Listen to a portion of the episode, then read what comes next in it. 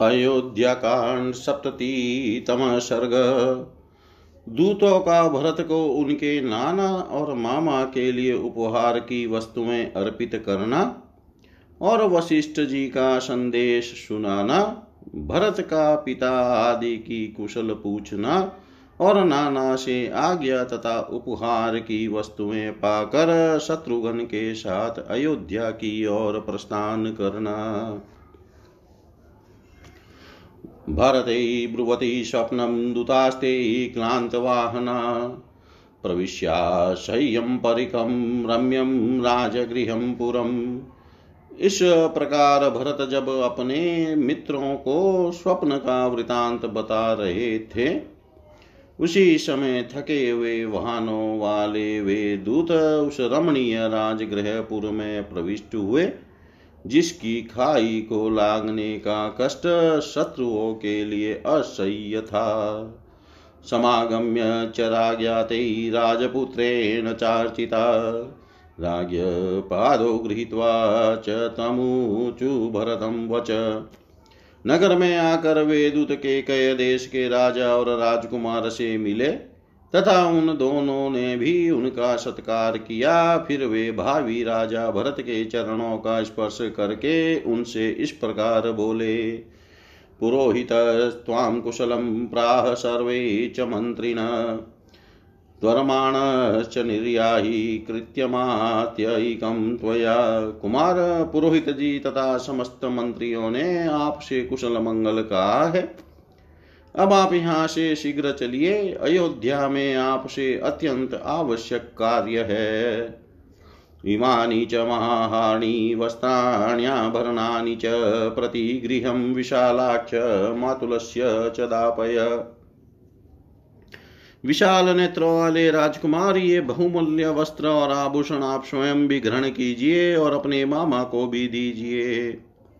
अत्र विशान्तिकोट्यस्तु नृपते मातुलस्यते, दशकोट्यस्तु सम्पूर्णास्तथैव च नृपात्मज। राजकुमार यहाँ जो बहुमूल्य सामग्री लाई गई है, इसमें बीस करोड़ की लागत का सामान आपके नाना के गए नरेश के लिए है, और पूरे दस करोड़ की लागत का सामान आपके मामा के लिए है। प्रतिगृहं तु तत्सर्वस्वनुरक्तसुहृज्जने दूतानुवाच भरत कामे सम्प्रतिपूज्यतान् वे सारी वस्तुएँ लेकर मामा आदि सुहृदों में अनुराग रखने वा, वाले भरत ने उन्हें भेंट कर दी। तत्पश्चात इच्छा अनुसार वस्तुएँ देकर दूतों का सत्कार करने के अनंतर उनसे इस प्रकार कहा।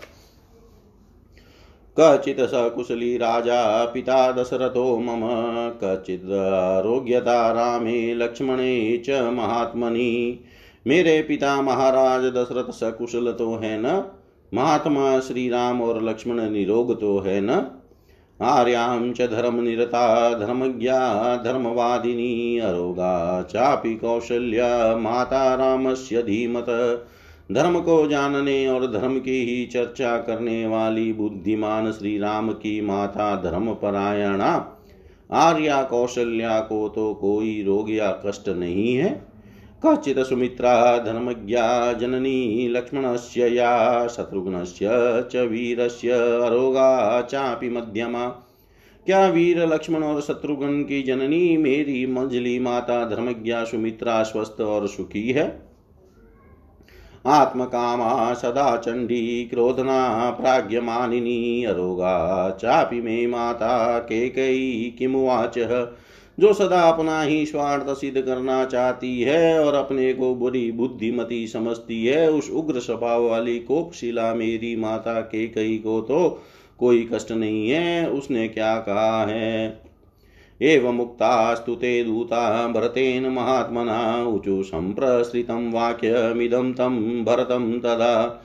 महात्मा भरत के इस प्रकार पूछने पर उस समय दूतों ने विनय पूर्वक उनसे यह बात कही, कुशलास्ते नरव्याघ्र, येषां कुशलमिच्छसि, श्रीश्च त्वां वृणुते पद्मां युज्यतां चापि ते रथ। पुरुष सिंह आपको जिनका कुशल मंगल अभिप्रेत है, वे सकुशल है। हाथ में कमल लिए रहने वाली लक्ष्मी शोभा आपका वर्णन कर, वर्ण कर रही है। अब यात्रा के लिए शीघ्र ही आपका रथ जूत कर तैयार हो जाना चाहिए। भरतश्चापि तान् दूतानेव मुक्तोऽभ्यभाषत आपृच्छेऽहं महाराजं दूता सत्वरयन्ति माम्। उन दूतों के ऐसा कहने पर भरत ने उनसे कहा अच्छा मैं महाराज से पूछता हूँ कि दूत मुझसे शीघ्र अयोध्या चलने के लिए कह रहे हैं। आपकी क्या आज्ञा है?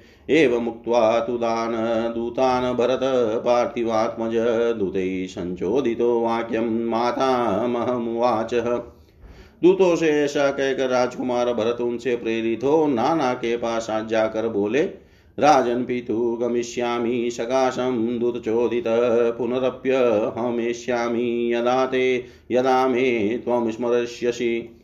राजन मैं दूतों के कहने से इस समय पिताजी के पास जा रहा हूँ, पुनः जब आप मुझे याद करोगे, यहाँ आ जाऊँगा। भरतेनेव मुक्तस्तु, नृपो माता महस्तदा, तमुवाच शुभं वाक्यं शिरस्याग्राय राघवम्। भरत के ऐसा कहने पर नाना के कहे नरेश ने उस समय उन रघुकुल भूषण भरत का मस्तक शुंग कर यह शुभ वचन कहा, गच्छ तातानुजाने त्वां केकयीषु प्रजास्त्वया, मातरं कुशलं ब्रूया पितरं च परं तप। तात जाओ, मैं तुम्हें आज्ञा देता हूँ, तुम्हें पाकर के कई उत्तम संतान वाली हो गई। शत्रुओं को संताप देने वाले वीर तुम अपनी माता और पिता से यहाँ का कुशल समाचार कहना।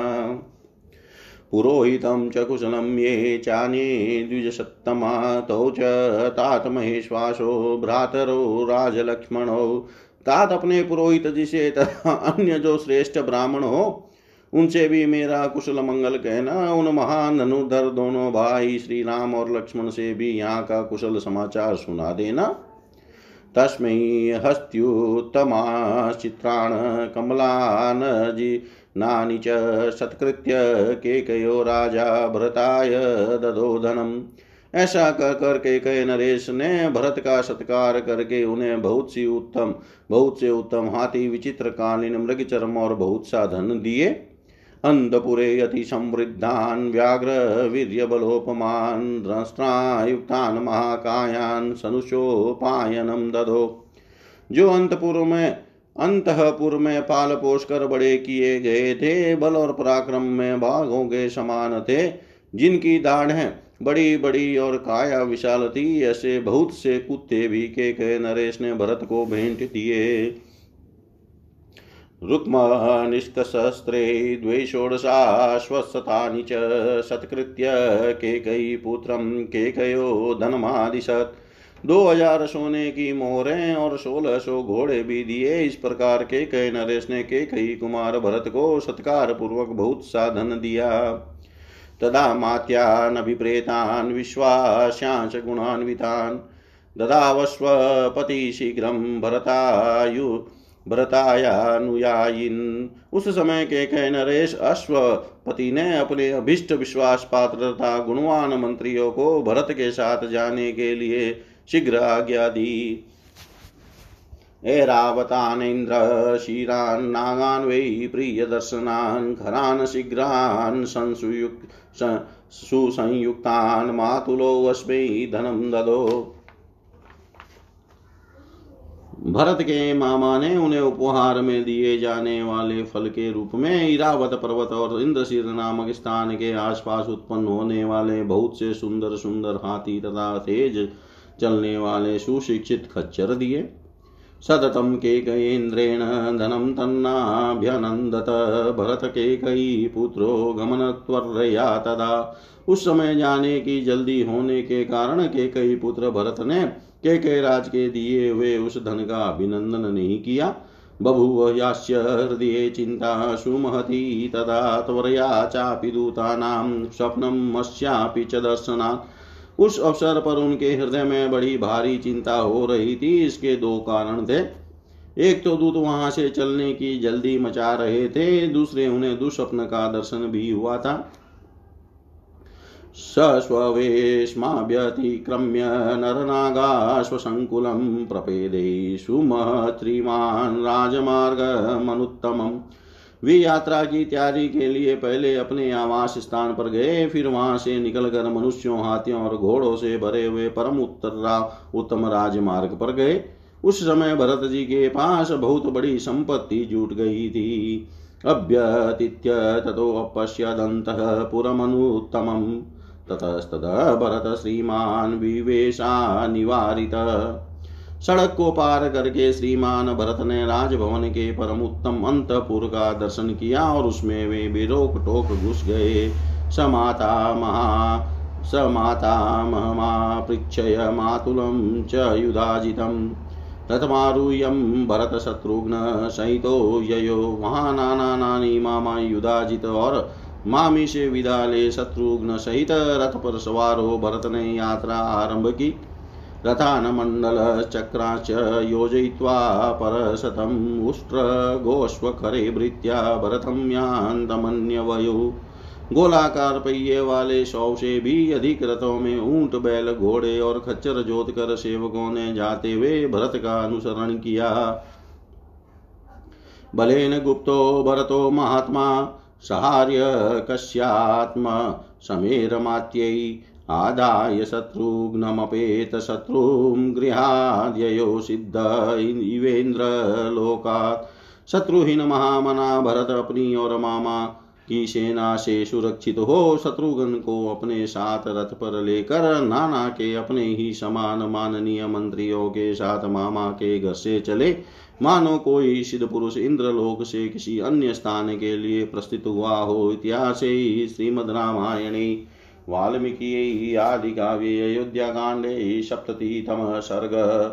सर्वं श्रीशां सदाशिवाय अर्पणम् अस्तु ॐ विष्णवे नम ॐ विष्णवे नम ॐ विष्णवे नमः।